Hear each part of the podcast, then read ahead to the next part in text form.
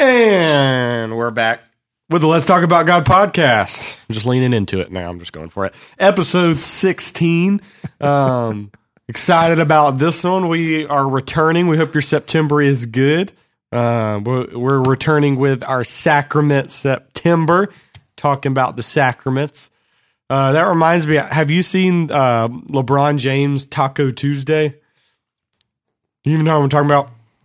I I have just seen it in passing. What is that? It's his family's thing. They have like a taco night every Tuesday, and then he films himself and like his family, and they just shout out Taco Tuesday, and then he points it at every one of his kids, and they have to shout it out, which is just hilarious. I don't know why. This just reminded me of that. Are you wanting us to yell Taco Tuesday in the microphones Or here? Sacrament September. Sacrament September. That's really lame. No. That makes it worse. All right.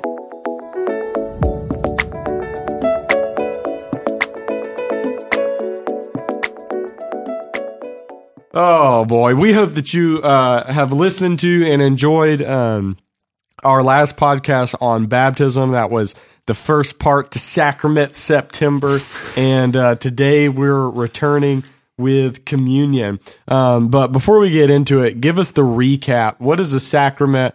What's a communion?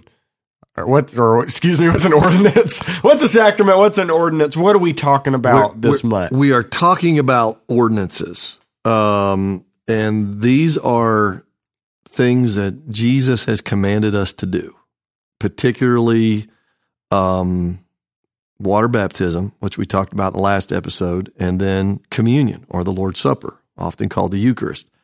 Those are the two two ordinances. Um, just to throw it out there, some denominations actually add a third, which is feet washing, where Jesus washed the disciples' feet, and he said, "I've given you an example." So some believe that.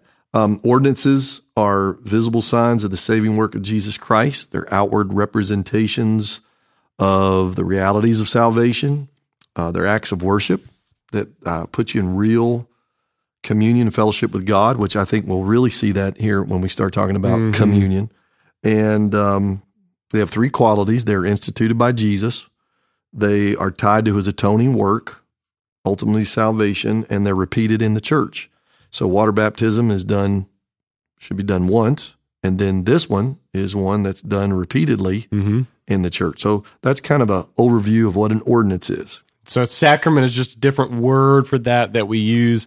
Uh, the reason we prefer ordinance is uh, sometimes sacrament implies that there's like a special grace in the physical thing, in the action, Yes. beyond just God's presence and work in an act of worship. Exactly. So Yeah. we're we're we're kind of going to intentionally and uh, intentionally avoid that and stay we- with the ordinance. We'd have had it done ordinance October, so we There you stuck go. it. We left it sacrament September so that we could have really goofy name. Hey, before we get going, I do want to remind you. I forgot to tell you about this at the beginning. Um, if you have a question, any kind of Bible question at all, we want you to find us on Facebook. We want you to find us on Instagram at High Praises Church. Send us a direct message and uh, and ask us any of your questions. Maybe today, while you're listening to our episode on communion, when we get uh, started in just a second, maybe you you think something you've you've got a question, you write it down, and we don't answer it on this episode. Send it in. We may answer your question at the end of a future episode, or if your question um, you know, could make a full episode. We might even make a full episode out of your question. So go ahead and find us on Facebook at High Praises Church. Find us on Instagram at High Praises Church. Send us a direct message. We want to write those questions down and answer it for you. It's going to be awesome. But let's get into it. Today we are talking about communion, uh, the the second the second ordinance. Um, so go ahead and give me what is your thirty second definition of communion? um, eating bread and the fruit of the vine uh, as symbols of the death of Jesus in corporate worship. That's good. How about that? That's, That's about as concise. succinct as I can be. I said that communion is an ordinance in which we symbolically eat bread and drink of the vine in order to remember the death and it ultimately leads to the resurrection of Christ. But particularly, we observe the death. I like your definition better. Through, thank you. Mine was just off the cuff. It's yours totally was- fine. I put you on the spot. I wrote good. this one down. you did good. Sorry. Anyways, we are talking about communion. Um, we're, we're we're talking about we we eat the bread, we drink of the vine, the the bread, and we're going to go into depth representing the broken body of Christ, and then the vine representing the blood, and the blood ultimately represents the the death of Christ, and associating that with His atoning work. And we do this regularly in the church, as you mentioned earlier. So, like we did with baptism, um, there's also an Old Testament connection with communion. And so that's called Passover. So, Jesus actually transformed the Passover feast and made it communion, which is really interesting. We last episode we made a connection between circumcision and baptism, but with communion, Jesus actually changed it, which I think is really really interesting. So talk to us what is what is the Passover feast? Where does that come from? Who celebrated it and why? The Passover feast was instituted the, the, on the eve of uh, Israel's exodus from Egypt. Mhm. And they were to take a lamb and to kill it and eat it, and then to take the blood of the lamb and put it on the doorpost and on the lintel. And the death angel would come through Egypt and kill all the firstborn. This was the ten- tenth plague of the, of the 10 plagues that God put on Egypt. Mm-hmm. And the, the what was told to the people is that when the death angel saw the blood on the doorpost, he would pass over the house and not kill the firstborn. So it was a there was a saving element, a saving. This was a saving work, He was not judging them for their sins in a way. right? And so they would be saved. I think the biggest thing is there was They're a saved. passing over. And they're saved. So this became, by commandment of God, a major feast that the children of Israel had to celebrate, which Mm-hmm. Jews, Jewish people today still celebrate. Very Uh, important. all these thousands of years later, it's a very, very, it's a major, the major feast. And so it was within that setting because Jesus was killed, um, crucified on the Passover. So he celebrated the Passover with his disciples basically a day early Mm-hmm. uh, in order to celebrate that with them. I think it was important because he was the Passover lamb. yeah. And so he wanted to be with them and take, and I think two things. He wanted to take that Old Testament concept, which looked forward to, to the reality of him being the Passover lamb and dying on the cross. I think he wanted to make that connection with them that night, but also to institute the Lord's Supper, which now becomes what was the Old Testament feast that looked forward to his death. Now we have the New Testament feast, if you will, communion, the Lord's Supper, which looks back to his death. Wow. So he wanted to separate it from the old covenant and, and make a new covenant meal, but he kept the connection of both being a meal. And so he, in that context, took the Old Testament concept in the New Testament. Absolutely. I I just want to take a break from here and just think about.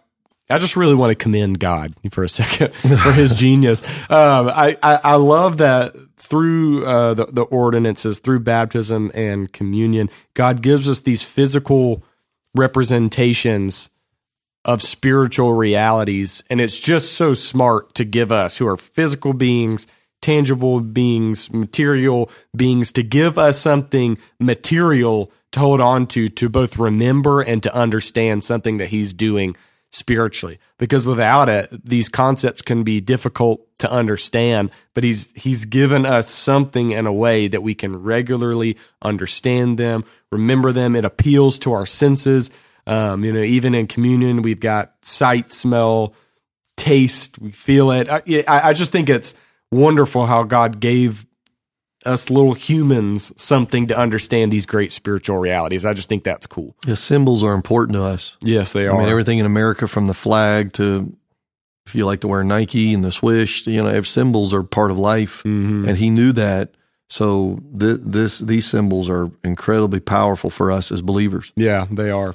Well, let's get into it. Uh, we we know that it that communion began as the Passover feast, right? Looking towards the death and resurrection of Christ. Now that we're looking back, what does uh, communion represent? So I would just say we start with this. It's a remembrance of the Lord. It's a remembrance of Christ. Jesus says literally, do this in remembrance of me. So the first goal of communion is simply remembering. Think about Jesus. Think about him. Think about his life. Think about his death. It's not just the death. Think about his resurrection. Absolutely. Think about his ascension. Think about the fact that he's alive and well. And he's a living Savior uh, and his living presence. I think all of that is is brought into it. I don't think there's a, a very narrow view. I think you you think about Jesus Mm-hmm. and who he is and what he's done for us. So that's the first one. Now, as we as we explore that, what do you think Jesus saying, "Do this in remembrance of me"? do you think that's commentary on human forgetfulness? Yeah, I do. I really do. I think, and especially it's human nature. Mm-hmm. I think, um, second of all, what would apply to us, for those of us, if you're an American audience, listen to this, is we are so busy. We get so busy doing so many things. And how many times we just forget to do the things we need to do in day Yeah. in, day out living? Oh, I forgot. You know, oh man, I forgot to do this. I need to put this in my phone. I need to, so I can remind myself. Forgot to go to the doctor, you know, forgot to go to the store and buy groceries. You, we just forget. And so mm-hmm. I think he understood human nature. And this is a way we can be reminded consistently of who he is and, and what he's done for us. It keeps the main thing the main thing. There you There's go. so many aspects of Christianity. I, I think it would be easy to to to stray off and focus on a lot of different things. But the fact that he commanded this, uh, we have to do it regularly. Jesus is making sure that we keep him at the center of everything. We keep his atoning work, you know, at the center of everything. Well, and just carry it out. We we also, if we're not careful, gravitate to religion hmm rather than the relationship. Yeah. And if we're not careful, we get into the do's and don'ts and the rituality of, of our religion. And Jesus knew that was a possibility. He mm-hmm. didn't want that. Christianity is a religion, not a relationship, not a religion. It is a religion, but it's more of a relationship. It's a religion based on a relationship with mm-hmm. Jesus Christ. So by remembering Him, we keep the focus on Him hmm and not on the rituals. The mm-hmm. rituals should be pushing us to Christ. Yeah. And in connection with that, it keeps us safe from a works based righteousness of, you know, Yeah, we doing focus- things to be in right relationship. we focus on His work. exactly, exactly. Well, I think I think that's fantastic. That remembering Christ, just how important that is, and if if you're listening, hey, maybe maybe this is applying to you. Maybe you've kind of been living life, caught up in the busyness of life, caught up, you know, taking your kids to practice and going to work and doing this and doing that, and you're a part. Maybe you're a part of church and you're on the worship team or the greeting team or the whatever team, and maybe you're doing your best to live right for the Lord, and maybe you've just found yourself in a time where you're like, oh my gosh. I've forgotten the main thing was the main thing. Hey, take a moment just thank Jesus that the reason you're saved and um, you know the the reason you'll spend eternity with Him, the reason you're made new is not because anything you've done. It's all about Him. And at Yep. the end of the day, that's the center center of your life and your creation and the the reason you exist. Just take a moment, real quick. Pause the episode if you need to, and just think about who Jesus is and what He's done for you. Take a moment of worship because communion is an act of worship. And when we worship in any other way, who do we focus on? We focus on Christ, Jesus. So I think that's here. I love this. I put a little note down. Um, we remember a past event that brings ple- present blessing. Wow. So that that's what we're doing. We're past event, His life that brings such blessing now in the present. And reminds us of a future promise. Ooh, Ooh, there you, like that? Write that down. I'm preaching now. Somebody that take that down. All right. Um, next, I like this is that when we um, when we take communion, it's a proclamation of the gospel. We get this from Scripture. It says, "For as often as you eat this bread and drink the cup, you pro- proclaim the Lord's death until He comes." I don't know why I didn't write the Scripture reference down for that. So sorry about that, It's- but I promise it's in the Bible. It's First Corinthians chapter 11, okay, First Corinthians chapter eleven, verse 26. so through uh, taking communion, you're actually proclaiming the Lord's death until He's come. There's actually a a preaching proclamation sort of aspect in this. I think one we see this because typically when you take communion, someone gets up and explains it. Typically, the pastor will get up and explain the symbolism, and I think two there's there's a clear message in the symbolism. You know, as you're taking it, you're proclaiming the Lord's death. through the act. Typically, a, a church body, a, con- a congregation is doing this. So together, you are proclaiming the Lord's death. You're saying, We believe in a real Jesus who really died for our sins. You're you're proclaiming the gospel. And I think there's even maybe a connection there with the remembrance as well. Communion is a tremendously evangelistic moment. Yes. Just think about that. Whoever's around listening, watching, a tremendously evangelistic Mm-hmm. moment. Yeah, because you never know who could be in your church. You never know who could be in the gathering wherever you're at, the conference, the wherever, um, who doesn't know Jesus. And once again, appealing to those human senses as everyone in the room is know, taking the the bread and the fruit of the vine. And uh, yeah, I, I think that's fantastic. Three, um, and and here I think is interesting that we made this point with baptism as well. Um, union with Christ. So the reason we call it communion is we actually have communion or participation in the death and the resurrection of Christ. As we're, uh, I mean, for lack of a better word, we're ingesting, right? Finger quotes, you can't see me, his body and his blood. We're, we're, we're taking that into us as we as we eat and as we drink. So once again, we get this picture of union with Christ of his broken body and his death, and we get to participate in his death and in his life so that our sinful person has died and we have new life in him. Yeah, just as water baptism, we talked about this last episode that that there's such a deep um, symbolism, representation of, of of us uniting with the death and, and resurrection of Jesus Mhm. and the burial resur- burial resurrection of Jesus. Um, communion is a reminder of it, lest we forget. Well, yeah, I was I was actually about to ask you what's the difference there between uh, the picture of union with Christ in baptism and in communion. I- I don't know that there is one. I mean, they're both. Well, I think you hit it there. Yeah. Not that there's a difference, excuse me, but that communion because it regularly happens. Maybe baptism is saying it's It the first thing you do. It has happened, and communion is that regular reminder to yourself and even to others. I, I'm in union with Christ. Yeah, that what has happened Yeah. is still a living reality. hmm Yeah, absolutely. Yeah, I think that I think that's fantastic. Um, we have communion or participation in his death, kind of where we get that name.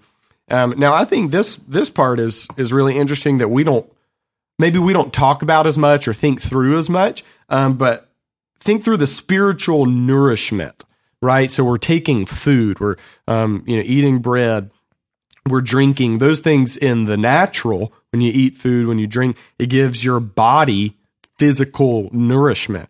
Well, as we um, use this symbolically, we're reminded of the spiritual nourishment. And once again, as communion is something that you do over and over again, we're reminded of the consistent um, spiritual nourishment that we receive from Christ and from the new life that we have in him, from the union that we have in him, that we participate in his life, in his death. Um, you know, it says, Jesus then said to them in scripture, Truly, truly, I say to you, it was not Moses who gave you the bread from heaven, but my Father gives you the true bread from heaven. For the bread of God is he who comes down from heaven and gives life to the world. They said to him, Sir, they said to him, Sir, give us this bread always. Jesus said to them, I am the bread of life. Whoever comes to me shall not hunger, and whoever believes in me shall never thirst. So we get this picture of spiritual nourishment through communion as well. Yeah, I don't think we talk about this enough. I don't think this is, and and this is because it puts us in the nine foot end of the pool. Mm-hmm. Okay, this isn't the wading pool. The wading pool. This is the deep end of the pool. Yeah. Um, Jesus lost people when he started talking like this. If if you look at John six, just keep reading in John six. Uh, you just quoted verses 32 to 35. When you get into verse 56, he said, He who eats my flesh and drinks my blood abides in me and I in him. They probably thought he was a crazy thought guy. he was a cannibalist. yeah. I mean, he's, he was a cannibal. He said, This Christianity is a cannibal religion. Yeah. And it's not. Weren't they? Weren't Christians actually accused of that at They some were point? accused of it because we took communion and we were saying we were taking the body and the blood of Christ. We were early on, they were accused of being cannibals. Wow. Um, obviously, we are not cannibals. There is tremendous uh, figures of speech being used here. Jesus using figures of speech. They were thinking literally, and he was trying to get them to think figuratively for a deeper spiritual truth. But so you don't drink his body and you know his eat his body and drink his blood. You know you can't do that. But um, he's talking about abiding in him, and that which is a relationship with him. And what he's saying is, I got to live in you. You got to live in me. There has to be this this It's a major theme in the Gospel of John It's is that abiding. Abiding is major. and you see that even in his letters, first, second, and third John. abide in him, stay in close Mm-hmm. stay close to him. And so what Jesus is saying is you stay close to me by staying in this salvation relationship that I have with you. Keep this and use the terms that I use is keep the sin out and keep Jesus in. Do Mm-hmm. what's right, don't do what's wrong. When you do wrong, keep short accounts with God. Get it under the blood and don't let there be anything that stands between you and God and get closer to him. Like John said, he must increase, I must decrease. Yeah. Work on your relationship with God more than any other relationship. Pursue Him harder than any other thing in life. Money, your career, your education.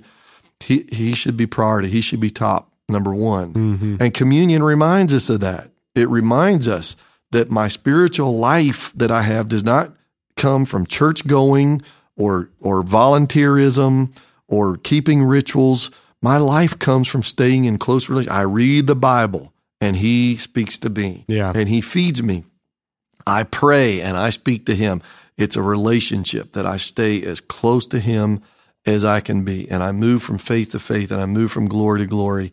And the longer I serve him, the sweeter he grows. Wow. And my faith just builds and builds and builds and builds.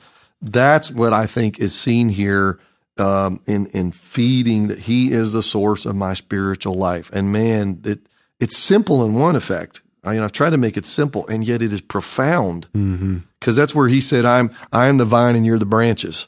Okay, and if the branch stays connected to the vine, if a branch in a tree stays connected, it gets the sap, which is the source of life and fruitfulness. So this, the branch has to abide in it. But as soon as that branch breaks off, You're done. it'll look good for a day or two or three, and then it starts shriveling up and it dies. Hmm. And that's the, that's what he's saying is you got to stay connected to me. Yeah. Stay connected to me, and not in a religious way, but in a relational way, where I'm the one feeding you spiritual life. Let me be your source. Communion reminds us of that. Just as Yeah. I eat a wafer and I drink the grape juice, I have to feed and drink in Jesus every day. That's why you ought to have to spend time with Jesus every day and not just have this little time and then I'm done and you compartmentalize it, but I'm walking with him hmm 24 7.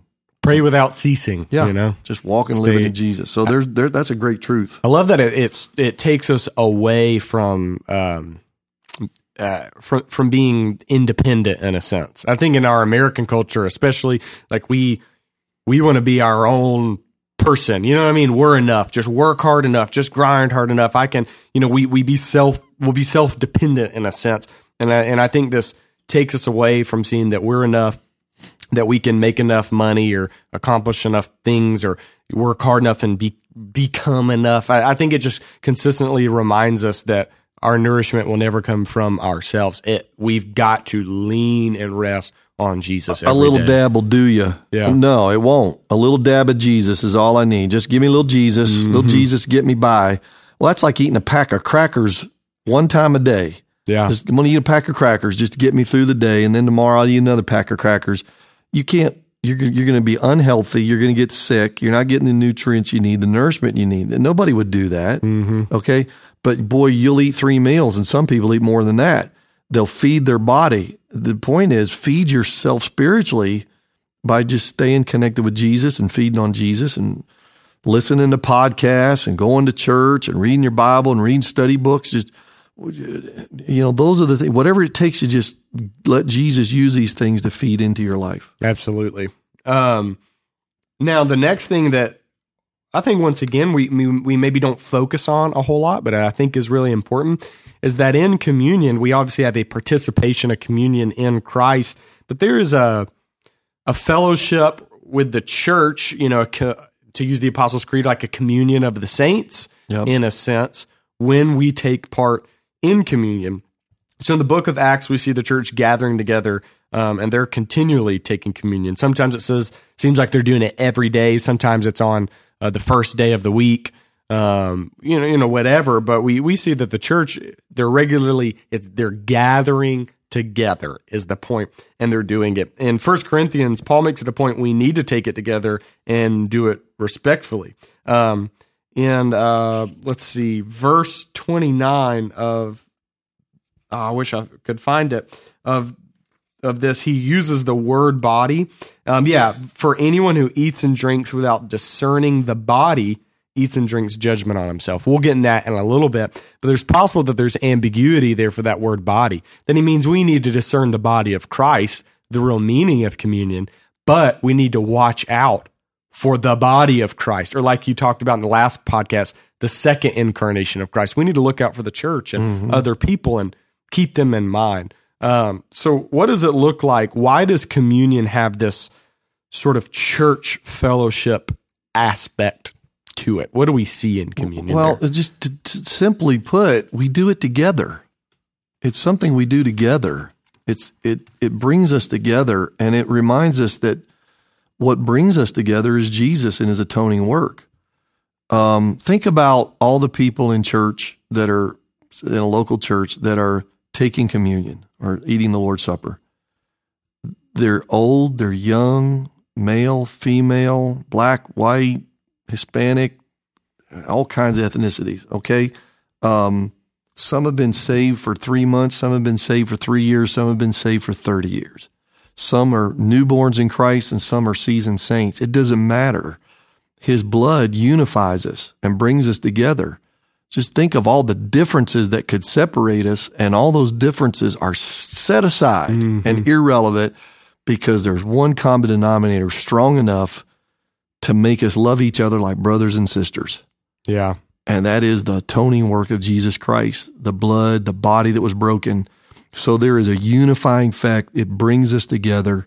It makes us feel like we are a body, that we are one. That's powerful. Yeah. And that's what communion does. It creates that sense of oneness with Christ and with each yeah. other. That we're all a part of, we're all being unified to the same body, Jesus Christ, and we're all being nourished from the same head. that we're the rest of the body and Christ, the head, is the one who nourishes. It's just like, I mean, you don't, most people don't get all their nourishment from an IV, they eat, right? right? Your nourishment comes from the head down. Um, and, and we see the same thing. And so we're, we're being unified in that. That's good. Here's something that I think is really cool. Maybe you've heard the term the Eucharist before, and you probably think, okay, that's really Roman Catholic That sounds weird. I've never really heard that before. Um, the term Eucharist really just means giving thanks. It comes from the word Jesus actually used in in the Bible when he when he gave thanks when he was instituting the Lord's Supper. Um, and so it really just kind of gives us the picture of a joyous occasion. And so I think this is too something that we miss. I think it's great when communion is sobering and maybe even a little somber as we're thinking about what our Lord suffered. But at the same time, there's definitely a joyous occasion as we give thanks before we take of the elements because of he didn't stay in the grave. He rose again, and we can be forgiven of our sins and have new life because of the suffering and the death that he went through. Absolutely. And um, I don't have, oh, yeah, I do. 1 uh, Corinthians 10 16, Paul talks about the cup of the blessing. Now, here's a connection again with the uh, Passover. The cup of the blessing, there were four different cups or several different cups you drink. Four, was it yeah. four? I think the fourth one was the cup of the blessing. Mm-hmm. So Paul takes that communion, I mean, a Passover Old Testament feast element and ties it, just like Jesus did, ties it with communion and calls it the cup of blessing. So the cup of blessing means that communion is a time to bless the Lord for what he did for you. Yeah. Giving thanks. So you get back to that Eucharist. It, it, it, I think communion is you bless the Lord and then you're blessed. Yeah. You you're bless blessed. the Lord for his blessing. Yeah. And at the same time, you are blessed. Yeah, yeah. And you're blessed. I think communion, we'll get talked about that later, but it's just, a, it's a, it's a blessed time. So it is a time of blessing. It mm-hmm. is a mm-hmm. time to be thankful. Yeah. Do, what are your ways do you think that, do you think the church overall could change its practice in a sense to make this a more joyous occasion? I think a lot of times, you know, think evangelical, think non evangelical. It oftentimes seems like kind of like a little stiff moment How can we make how can we be more celebratory in a time that can easily get somber because of the gruesome nature obviously of the cross? I think it depends on the leader, whether that's the worship leader or the pastor. Um, I've led our church countless times in communion, and I think early on, because of some learned behavior, it, we kept it. I kept it somber, mm-hmm. and it was. But through the years, as I've pastored my church, depending on the mood, and this is a dynamic of being a Pentecostal church, a spirit filled church, we we have learned how to follow the leading of the Spirit. And we feel the, I mean, a very real, definite leading within our spirit, joined with the Spirit of God. There have been times when um, we'll take communion, and then at the end, I'll we'll start singing a song. Uh, you know, what can wash away my sins? Nothing but but the blood of Jesus. Or we'll start singing the blood that gives gives me strength from day to day. It will never lose its power. And we'll start singing that old Andre Crouch song. And that's a that's kind of a celebration yeah. song. Man, people are just start celebrating and rejoicing. I just think it's, I think it's how you want to approach it. Yeah. It's worship. Again, it's an act of worship. So I think it's, then sometimes when the Spirit does it, you'll cry, but they're not tears of sadness. They're just tears of joy, just weeping, you know, for what He's done for mm-hmm. us. So, um, yeah, I just think that it's how you you approach it. Yeah, just being intentional with it. I think it's good to view it though as something that you can be uh, you can be happy about. You can, you can be excited about. Yeah. yeah, it is his death, but man, look what it accomplished. Look what it did. He yeah. saved me. You know, he's changed my life. Hallelujah. And for the joy that was set before him, he went to the cross. If Jesus could be joyful about it, my goodness. Yeah, we can be joyful. Shouldn't we? Um, and then, and I like this. There's a, a joyful expectancy to communion that uh, we not only look back to what Christ did, and we not only celebrate the present blessing. There's something future to come through his death. Um, and that's the, the expectancy and assurance of his second coming. Yeah, Paul said, you, you mentioned it earlier, verse 26 of 1 Corinthians 11. For as often as you eat this bread and drink this cup, you proclaim the Lord's death till he comes. Mm. Till he comes. Paul was looking for his coming. The early church was looking for his coming. We look for his coming. I don't even think Paul understood the longevity of the church age. Mm-hmm. You know, they didn't. They thought he was coming in the first century. Well, it's been 21 centuries now. Yeah. Um, uh, the, nobody knew that the church age would last 2,000 years, but God did. Mm-hmm. So, but I think we're in the last days of the last days. So I think more than ever, this should move us to say, even so, come Lord Jesus mm-hmm. and look for his coming. So we need to, when we're taking communion, we need to think about the fact that he came the first time to bring sin He's coming the next time to consummate our salvation. Yeah. So that's what communion does. He came the first time to save me. He's coming in that second time to finish what he started. Do you think we can make the connection between this and the marriage supper of the Lamb when he comes back for us? Yeah, do you I, think there's a clear connection there? Yeah, a lot of people do that. A lot of uh, scholars do that. Is um, is the marriage supper of the lamb? And some people say you know is that just a symbolic thing or is there a real supper? I tend to think there's a real supper. Hope mm-hmm. there is. I mean yeah. i like to eat. And um, there'll probably be angel food cake there. I don't know. Oh, anyway there's just oh come on. I don't know. Anyway um, do you think there will be deviled eggs? No. Oh. well only if they're sanctified. I like deviled eggs. I mean i really like deviled eggs. Your grandmother my mom makes awesome deviled eggs. But um, yeah, I Did think, we say this meal's heavenly? You, I'm sorry. You I'm going to stop. The, I'm going to stop now. Just, I'm done. the I'm puns are, you're being real punny, but but I think it's going to happen. I mean, I think there's going to be a marriage supper of the Lamb.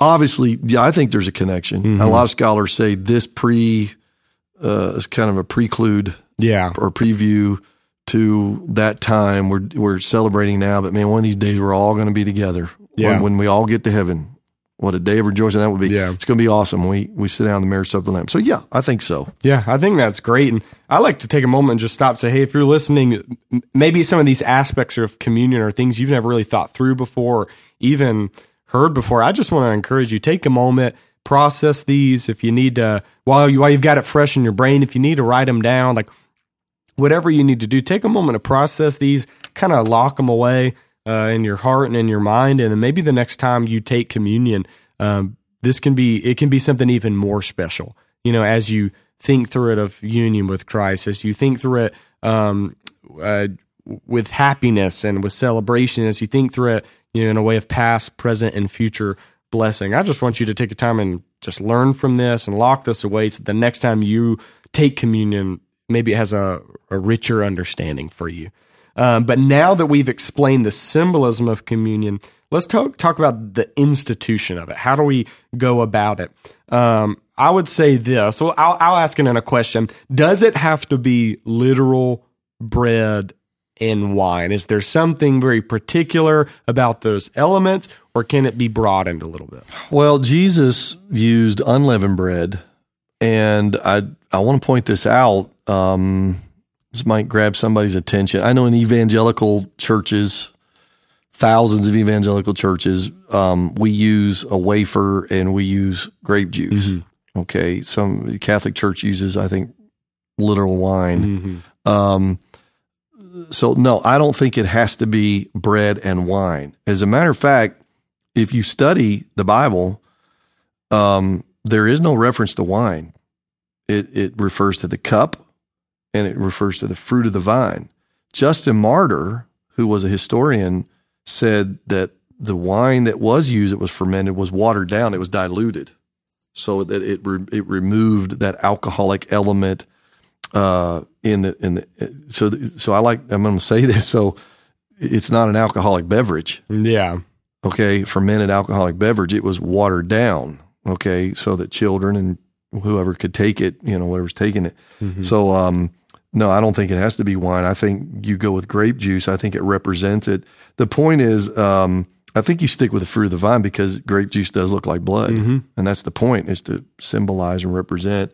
And then you know the bread. I've I've been in different settings where we literally took a, a loaf of bread. It wasn't unleavened bread. We'd break it off, Yeah. uh, and we'd hand it to the people and a literal loaf of bread. So no, I don't. I don't think it has to be yeah. literal unleavened bread and wine. And I think probably with it being unleavened bread is because they were properly properly observing Passover, which had to be unleavened, Unleavened bread, So right. That's probably just more of the situation. Right, the um, context. them. So um, now here's something that I think is really important and, and that we should that, that we should address, and then I think people may have questions about. Um, should communion be done with a body of believers, or can it be done alone? All right, so I'm going to ask you, what do you think?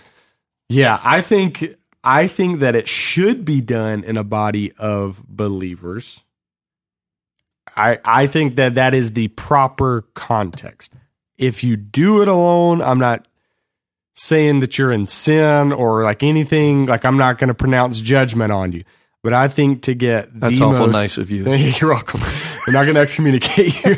Uh, I don't even have the power to do that. If it, I think that it should be taken in in the church, I think that's what we see most in the Bible. I think we the symbolism we get the most out of the symbolism and the intended purpose.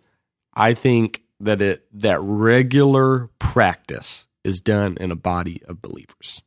Whether that's that. two people or 2,000 people. But if there's a, a gathering of believers of some sort, And I would say even, yeah, I would say as long as it is a proper believer gathering, like you could do it in a small group, like that's you know the gathering of the church. But I think it's good to do it in the gathering of a body of believers. could a husband wife do it because that's a small group? And, the, and if that husband's saved, he's the spiritual leader of the home. I'm, I like I said, I'm not saying that he can't, and I'm not saying that you wouldn't get spiritual nourishment out of it. They're having I a- still think there's something better. They're having devotions and and they want to have communion together. I still think there's something better in gathering with the whole body because you're already a family unit with all those things, but there's something unique about the entire church from What all if they- different backgrounds, whatever. What if they live in a pagan culture and there is no church and they heard the gospel and they got saved and there's no church for them to go to? And they are the church. and there's there there's no church. All the churches are underground. They don't know what they are.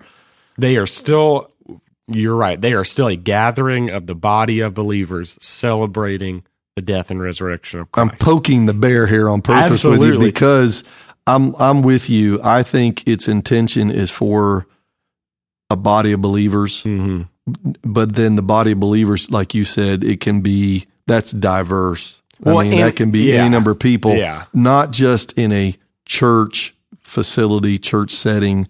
So I, I'm with you. can one person take it? There, i there was a movement. There is a concept. I've known people who adhere to it that that uh, think that there are tremendous benefits from taking communion alone. Um, I'm not going to say that that's not true. I'm not going to say that. I don't. I don't know that why any reason that could be. I'm like you. I'm not on any reason why I could judge that. Um, I don't know that there's anything morally wrong with Mhm. it per se. Yeah. Uh, if a person is in that moment, uh, say in the morning they want to take communion and they're thinking of the broken body of Christ and the blood that he shed and they're celebrating his death and thinking about it. I, don't think there's anything necessarily wrong with that. I know that there's a movement of people who think that if you take communion, that it opens the doorway of God's grace for healing. I've known people who've had serious diseases and they would take communion, I mean, almost every morning looking for healing. And their concept is, I'm by his stripes we are healed. I'm going to focus on the death of Jesus and what he did. And I'm going to look to that healing aspect of his redemptive work Mm-hmm. to bring healing to my life. I'm not going to judge that either. So, so that if our listeners are saying, well, I've done that or we do, I, I'm not here to stop you. Yeah. We're not saying you're like in sin No, or anything no. like that. I mean, right? I understand why there are some people who might do that kind of thing, but I'm like you. I think its its greatest fulfillment and maybe um, effect Mhm. spiritually uh, could could probably take place in a in some kind of a group setting with God's people. Yeah, I, I agree. Um, uh, I don't really think this is an issue, but I think it's just worth pointing out. Does the order matter, right? Bread first and then the wine, or can it be, you know, the fruit of the vine and then the bread? I my whole life I've always done it bread then then the fruit of the vine, the grape juice, and I guess we do it because that's the way Jesus did it. Yeah, I mean, I like- broken body and then that. and- I don't want to change what Jesus did. I do it Jesus' way. Absolutely, absolutely. Um, now this is another one. This is a very important one, and this is an issue um, for for some churches. Who can take communion? Believers or also non-believers? This is going to be the hot button. This is spooky and spicy. This is spicy. This is going to be the hot button. Okay. So if you're listening right now, put your seatbelt on because most of our podcasts are, you know, we're, we don't, we don't get out there and push things too often. We, we just want to share, we'll talk about God. But I had to, I had to confront this theologically in my life. And, uh, I, I had some pushback from people, but I pushed back too Mhm. and they couldn't push back anymore because I let the word of God dictate what I believe. That's that's my source. So a lot of people think that communion should only be taken by believers. And they take the passage in 1 Corinthians 11 which we've been referring to which I have right now open in front of me where it talks about taking communion unworthily and examining yourself Okay. Mhm. And then it talks about God putting judgment on people who didn't examine themselves and who took communion unworthily and, and got sick, and some of them even died. Yeah. And that's scary. So people have read those and said, oh, what that means is that you have to be saved. And well, that's not what it says. And so if you're going to go by what it says, go by what it says. Don't make it say something Yeah. else. And so when I read it, what I understood was that to take it worthily means to give it its worth. That the, the, the, the wafer and the grape juice symbolize, represent the broken body and the blood of Jesus. So I'm supposed to be thinking about and meditating on the crucifixion of Jesus, the sufferings of Jesus, the atoning work of Jesus.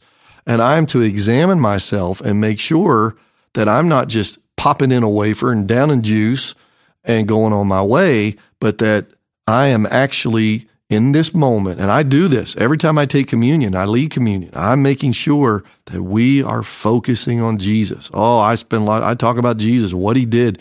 I want to look at the cross. I'm looking at Christ on the cross. Okay. And, and examine myself so that when I take it, that's what I'm thinking about. I'm showing forth his death. Now, what were they doing in Corinth? I think that's worth pointing out. How were they disrespecting it? It eh. was even more than just not maybe properly thinking to it. They were disrespecting it and the body in a way. Early on in the church, they used to have love feasts. We don't do this anymore. Uh, maybe some churches do, but Baptists generally, do the potluck. there you go, potluck supper. But but uh, they would do a love feast that went with it. Okay, what was happening was then they would do communion. What was happening was they got to a place at Corinth where they were no longer drinking it worthily. They were not looking at the elements worthily. They were just looking at his bread and fruit of the vine.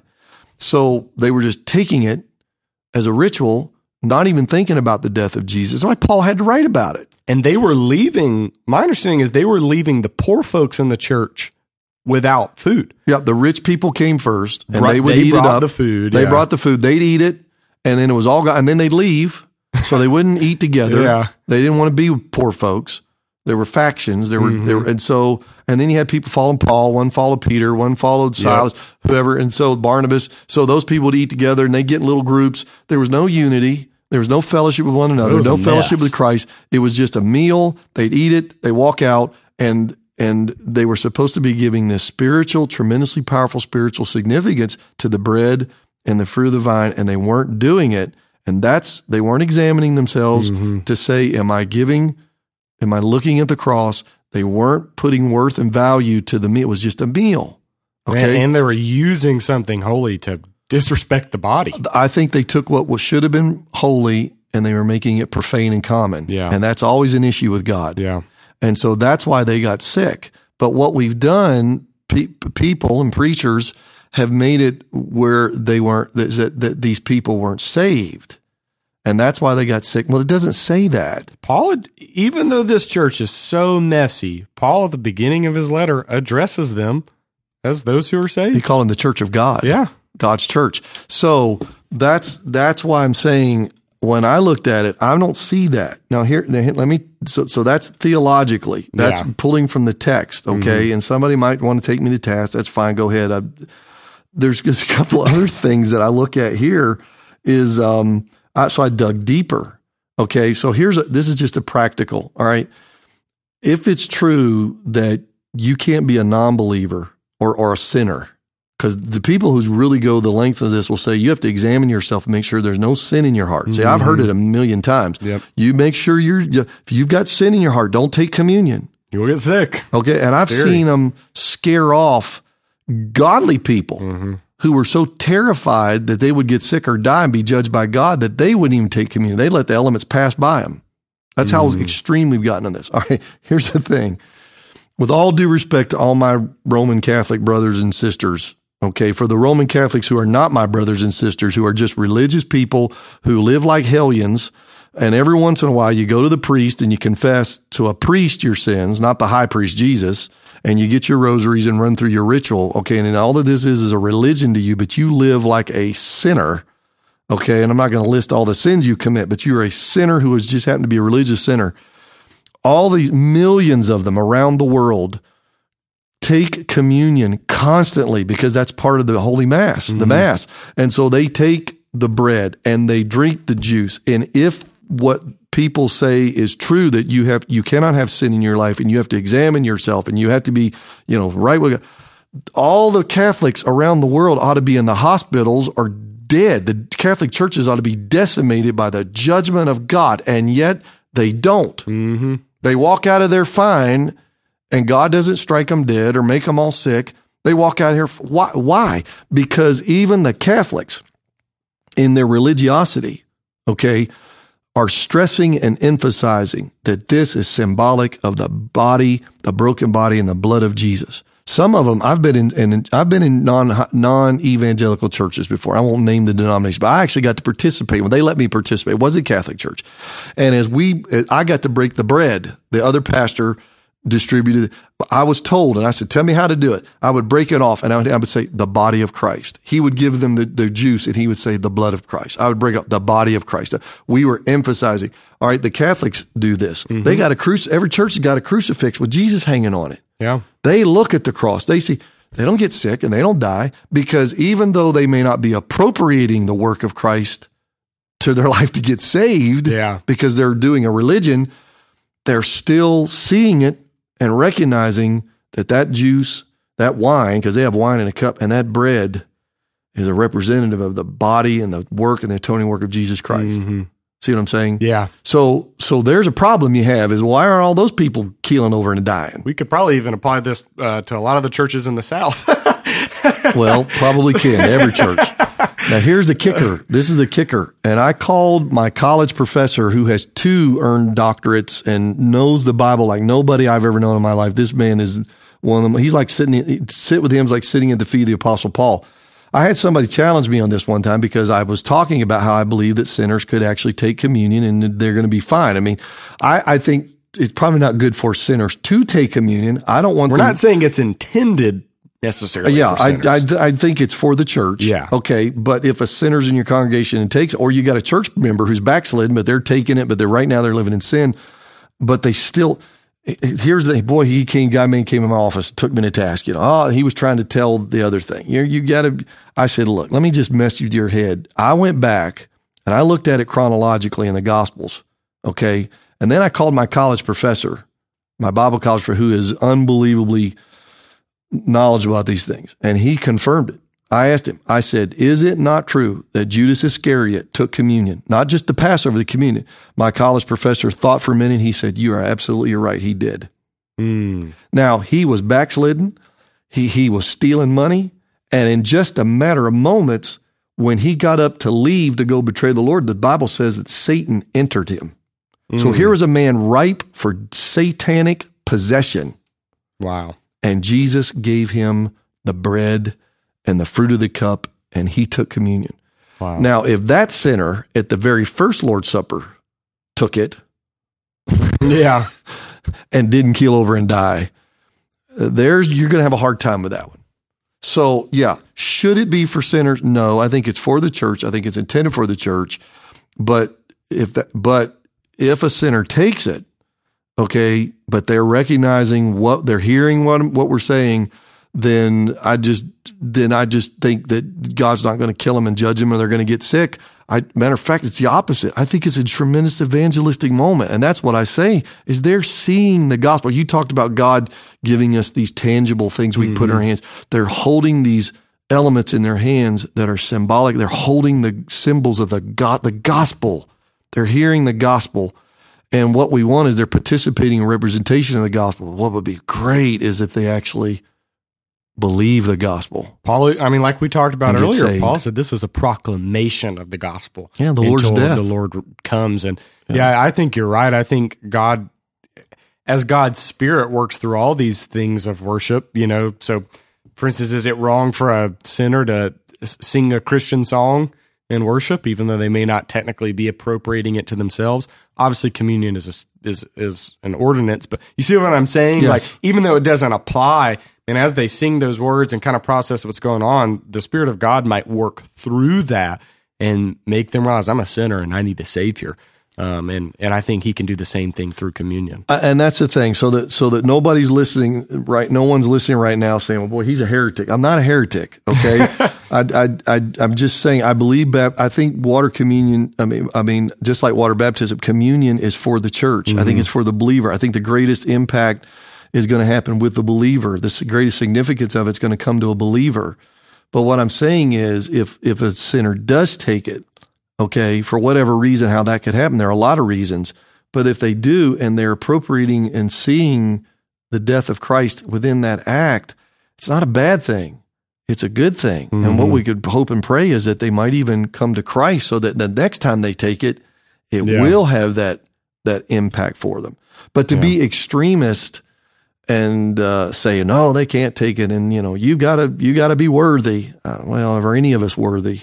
exactly. the if you're going to go that route. Yeah, and I just I don't think that's what Paul was saying there at all. If you take the context, so anyway, I know we spent a lot of time there, but that's uh, that's a big one because a lot It's of people just I've heard it time and again. There's things we get on bandwagons as preachers, and man, we just read things, and I, I just, sometimes we're not exactly saying it like it means. We're making it mean something else. Yeah, I agree.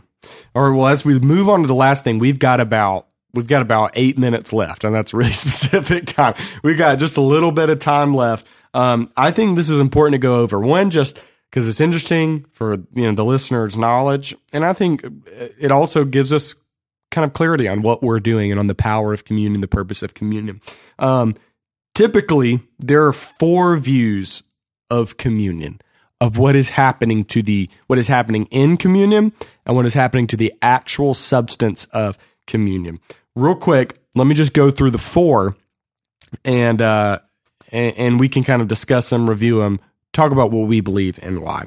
So the first the first view, and this is the Roman Catholic view, is it's called transubstantiation. So, you know, you think of something transforming, transubstantiation.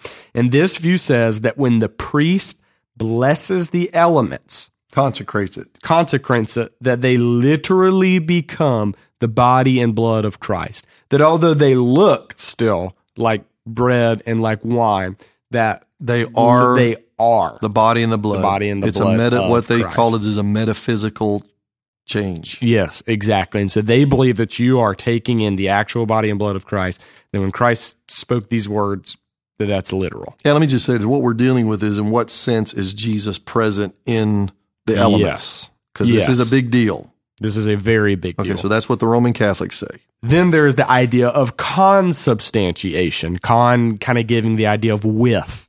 Um, this was put forth by Martin Luther. Remember, he he kickstarted the Reformation. He was the OG, um, and he's coming out of the Catholic Church. So we still got a lot of Catholic influences.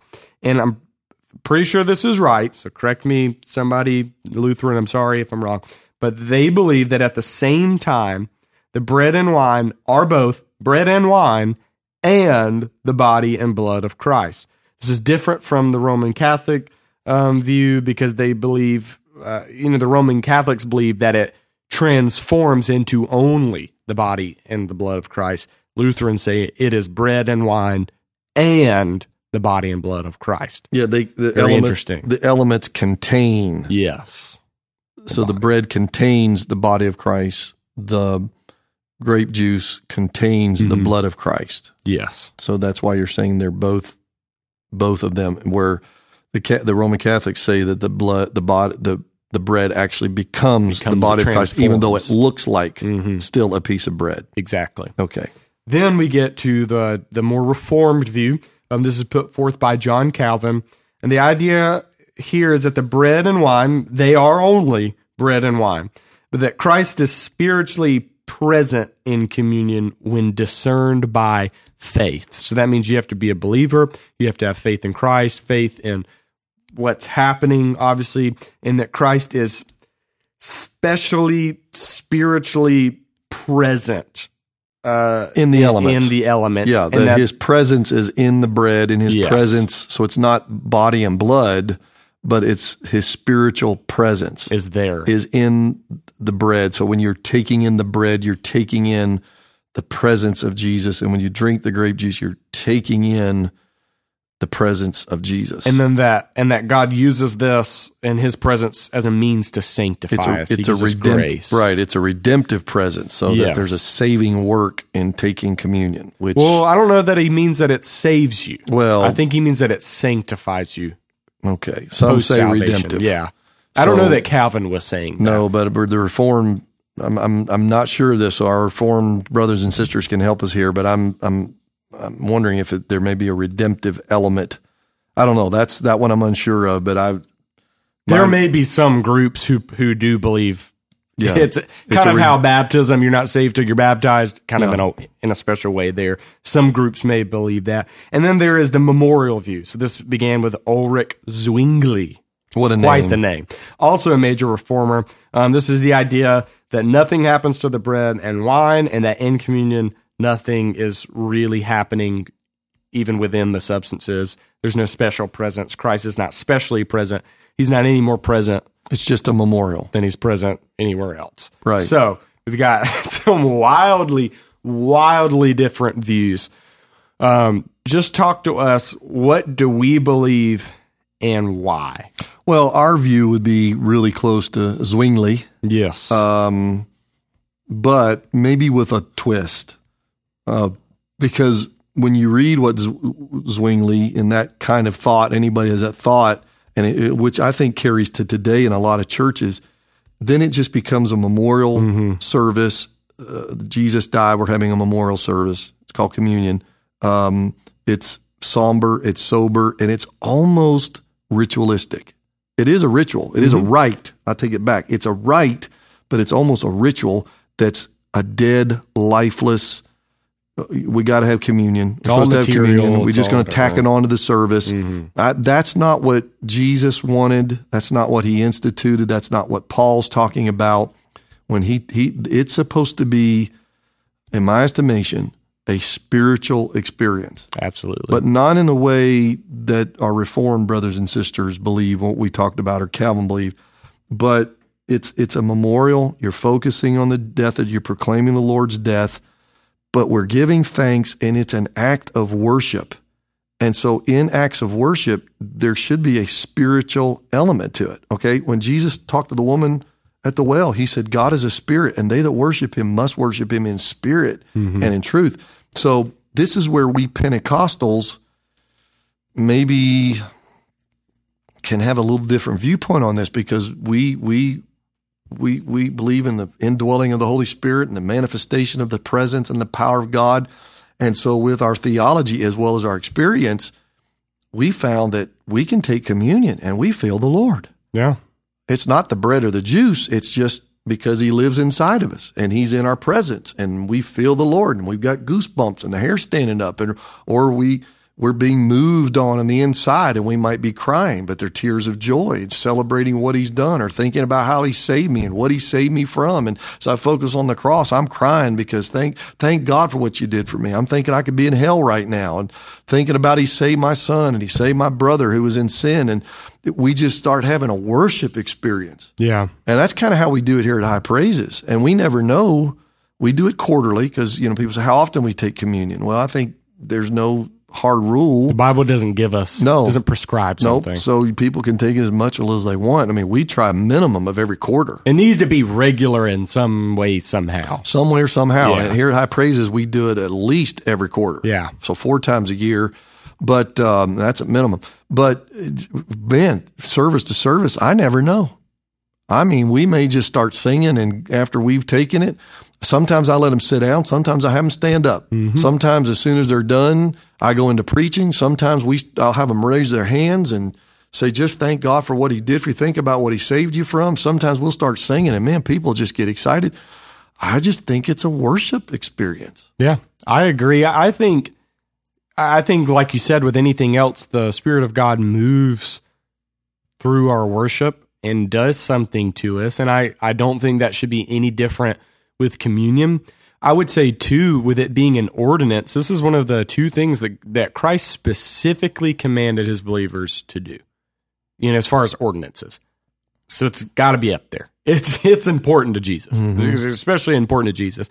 I would say three: the fact that he would pour out special, whether you want to call it judgment or discipline, on his church in Corinth for making something that is holy profane, shows that God once again holds communion to a high uh, standard and, and importance. So for us, I think it's more than just a memorial. I think I think we shouldn't be surprised that God would work through it to work in us Yes. in, in a way. I, we shouldn't be surprised any more than God, you know, affects us through worship, that God affects us through prayer, that God affects us through fasting, through other spiritual disciplines, through the preaching of the word, like whatever else. I don't think we should be surprised at all.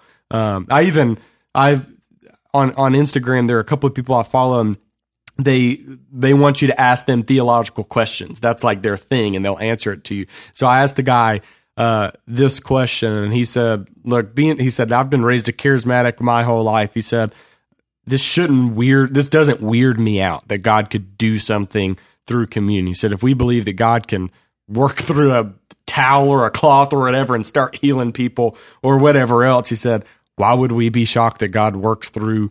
bread and wine. He's- At, at the end of the day, it's God doing the work. It has God nothing to do with the physical material, whatever. So that's kind of how I, I guess, how I view it. I think to take communion, we can close on this. To take communion and just go through it and not and to be unmoved is weird to me. Yes. Every time we take communion, I'm affected in some form or fashion. It never mm-hmm. gets old. No. The cross should never get old to us. The effect of the cross on me should never get old. It should still make me cry sometimes. Yeah. It should still put me in awe and wonder that the God of heaven, the Son of God, would come down this earth and suffer what he did to redeem me, the worst of sinners. I mean, that should make me cry. It should make me be in awe and wonder, and it ought, it ought to make me shout. It ought to make me get happy. It ought to make me smile. It ought to make me laugh. It ought to make me just say hallelujah, thank you, God, with all my heart. There's so many responses that could come out of that. Yeah. I just think it's worship. And that's, if you want communion to be special, don't let it be a ritual. Make sure it's worship. And then just let, well, express yourself to God, then receive the blessing that God does in your heart and your life. Absolutely. Well, I hope that uh, this episode has helped you today. I, I hope that you've got an understanding of communion. I hope now you're looking forward to communion. I hope you're ready to go do it. Um, but thank you so much for tuning in. I want to remind you find us on Facebook at High Praises Church. Find us on Instagram at High Praises Church. Send us a direct message of any questions that you have. We just might answer that question at the end of an episode, and we might even make an entire episode out of it, depending on the question. Um, make sure to subscribe, stay up to date on all of our episodes give us a rating, give us a review so that um, through Apple's algorithm, we can get more exposure, more people listening. Send us episodes, send this podcast to a friend, to somebody that needs it. And we will see you uh, in a couple of weeks. We hope that you have enjoyed Sacrament September. Let's go. See you next week. Take care.